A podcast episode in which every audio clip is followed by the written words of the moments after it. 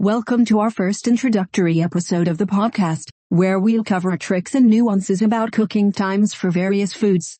In this episode, we will share with you the general points and basic principles of cooking vegetables that will help you become a true master of cooking. We'll talk about the importance of proper cooking time and how it affects the flavor and texture of your food, and in the next episodes we'll go deeper and talk about cooking each of the foods in more detail. Let's start with red potatoes, one of the most popular vegetables. Cooking whole potatoes in a pressure cooker or on the stove top in a pot usually takes about 20-40 minutes. If you're cooking potato wedges or cubes, the time may be a little less, about 10-15 minutes for small pieces, and 20 minutes for larger ones. Check the readiness of the potatoes by piercing them with a fork, it should go in easily. Let's move on to the carrots. Cooking carrots is fairly simple. But remember that their size affects the cooking time. Small carrots cook for about 5 minutes, while larger carrots should cook for about 7 minutes. If you prefer a softer texture, increase the cooking time a little more.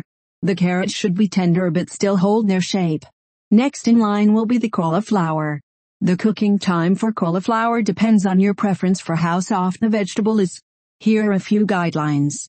If you prefer cauliflower with a crunchy texture, cooking for 5-7 minutes will be sufficient. The cauliflower should remain slightly tough to the touch and retain its bright color. Such cauliflower is perfect for salads or adding to other dishes. To use cauliflower in soup or for baby food, increase the cooking time to 10 minutes. Let's finish this episode with an explanation of how to cook green beans. Fresh beans should be cooked for 5 minutes, frozen beans 6 minutes from the moment the water boils. You can also vary the cooking time depending on your flavor preference. Some people prefer crunchier beans, while others like a softer texture. We hope this episode has helped you better understand what cooking times certain foods need in order to achieve their best flavor.